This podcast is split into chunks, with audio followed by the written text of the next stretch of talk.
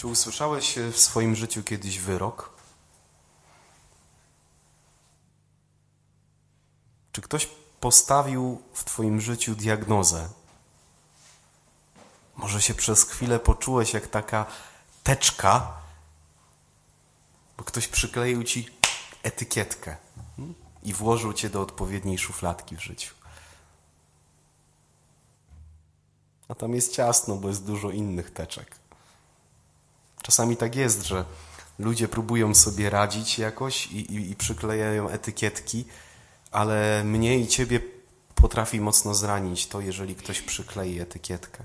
Jeżeli ktoś wypowie jakiś wyrok nad tobą, jakąś diagnozę. Poważna sprawa. Nie wiem, czy zwróciliście uwagę na to, że dzisiaj w Ewangelii Łukasza jest mowa o Elżbiecie, mamie Jana Chrzciciela, bo cała historia, jak to się stało, że, że Jan Chrzciciel pojawił się na ziemi, że tu jest wprost napisane, nie mieli dziecka, uwaga, ponieważ Elżbieta była niepłodna. Przecinek, oboje zaś byli już posunięci w latach. Można powiedzieć, dla Elżbiety to był jasny wyrok. Każdy kolejny rok tylko utwierdzał ją, ją w tym, że po prostu jest niepłodna. Że nie miała i nie ma i nie będzie miała dziecka, bo najpierw jeszcze może z roku na rok na coś czekała, ale potem nie oszukujmy się, natura jest bezlitosna, pojawia się też menopauza, no i jak? Ale wiecie, co widać z tego, z tej historii? Że dla Boga to nie jest problemem. I tak jak to robili ojcowie Kościoła, fajnie jest tłumaczyć słowo przez słowo. I myślę, że tą sytuację Elżbiety pięknie opisuje e, ta Ewangelia, kiedy Jezus przychodzi i mówi tak: Ta choroba nie zmierza do śmierci, ale jest po to, żeby się objawiła chwała Boga. Jakikolwiek wyrok, który słyszysz w Twoim życiu, jakakolwiek etykietka, która została przyklejona Tobie, jakakolwiek szufladka, do której zostałeś włożony, to nie zmierza ku śmierci, ale po to, żeby objawiła się chwała Boża. Nawet najtrudniejsze słowo, nawet najtrudniejsza sytuacja, nawet jakby takie najtrudniejsze poczucie bezradności, w którym zostałeś postawiony, to nie jest koniec. To jest tylko jakiś etap, to jest tylko jakiś punkt Twojej historii, ale Twoja historia biegnie dalej.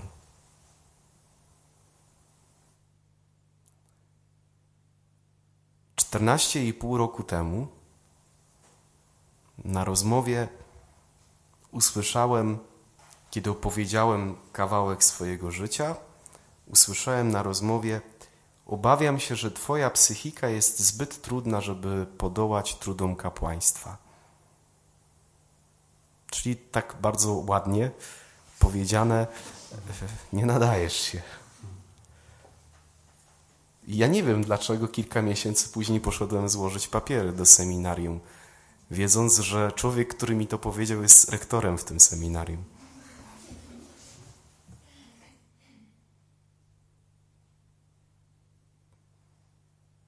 Zostałem księdzem i ten sam człowiek po 14,5 roku miesiąc temu mówi mi e, Mateuszu, e, mam dla ciebie propozycję, może byś poprowadził adorację na Dniu Skupienia dla księży.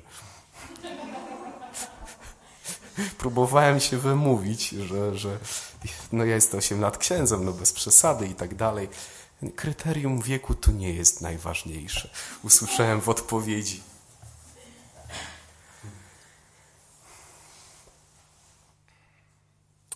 Szkole średniej, w liceum, e, czy wcześniej, na przełomie podstawówki liceum, bo jeszcze jestem z tego szczęśliwego pokolenia, że nie chodziłem do gimnazjum, e, to ten, to, e, to była taka akcja, że, że miałem zwolnienie z WF-u.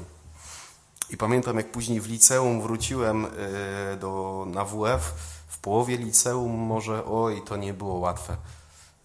No, gdzieś, gdzieś w ten sposób. I, i i się uważałem zawsze za takiego, no, że ja tam z, z aktywnością fizyczną to mam niewiele wspólnego. Mogę w menedżera piłkarskiego pograć na komputerze. To, to była szybko moja pasja. I wiecie na czym się skończyło? Że jak byłem na studiach, to raz w tygodniu chodziłem tutaj na halę sportową grać w piłkę z kolegami. Tego, że wcześniej miałem problemy z sercem, cień przy zastawce mitralnej, zwolnienie z WF-u, wysiłek y, był dla mnie naprawdę trudny. Jakakolwiek etykietka, jakikolwiek wyrok, diagnoza w Twoim życiu, to naprawdę nie jest koniec. Może tak być, że, że masz jakiś naprawdę taki życiowy problem. Mój dobry znajomy Darek ożenił się z piękną Zosią, rodziły im się kolejne dzieci, wynajmowali kolejne mieszkania. Wiemy, że, że to nie jest łatwe jakiś znaleźć sobie dobre lokum.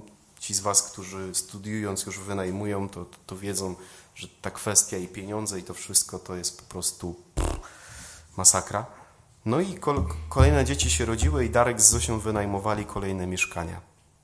Wydawało się, kurczę, no kiedy wyjdą z tego zaklętego kręgu? I Darek usłyszał o czymś takim jak biblijne zasady finansów.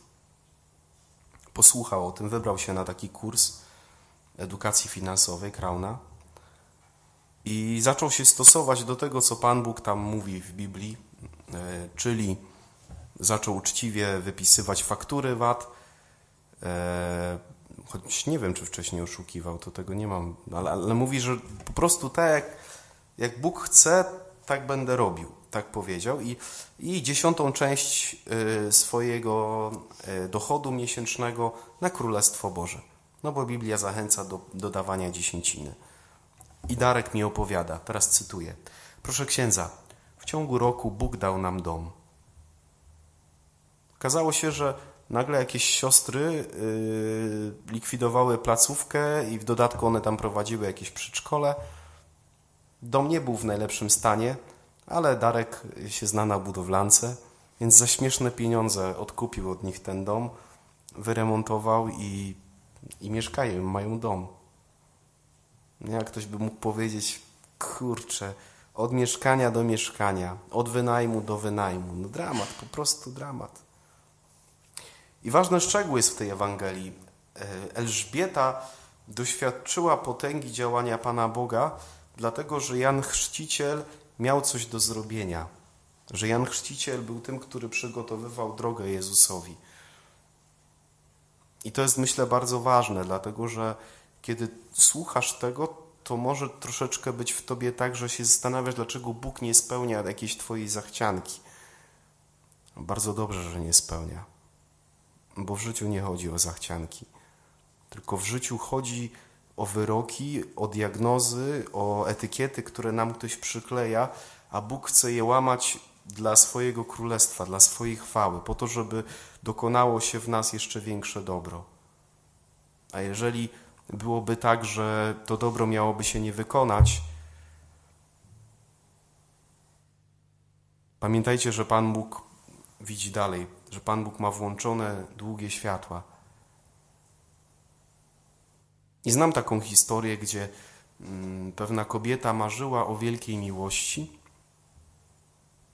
bo była nieszczęśliwa w małżeństwie, radykalnie nieszczęśliwa i w swoje urodziny umarła. Pewnie marzyła o tej ludzkiej miłości, ale okazało się, że to Pan Bóg potrafi jej dać tą miłość, za którą tak naprawdę do końca tęskni.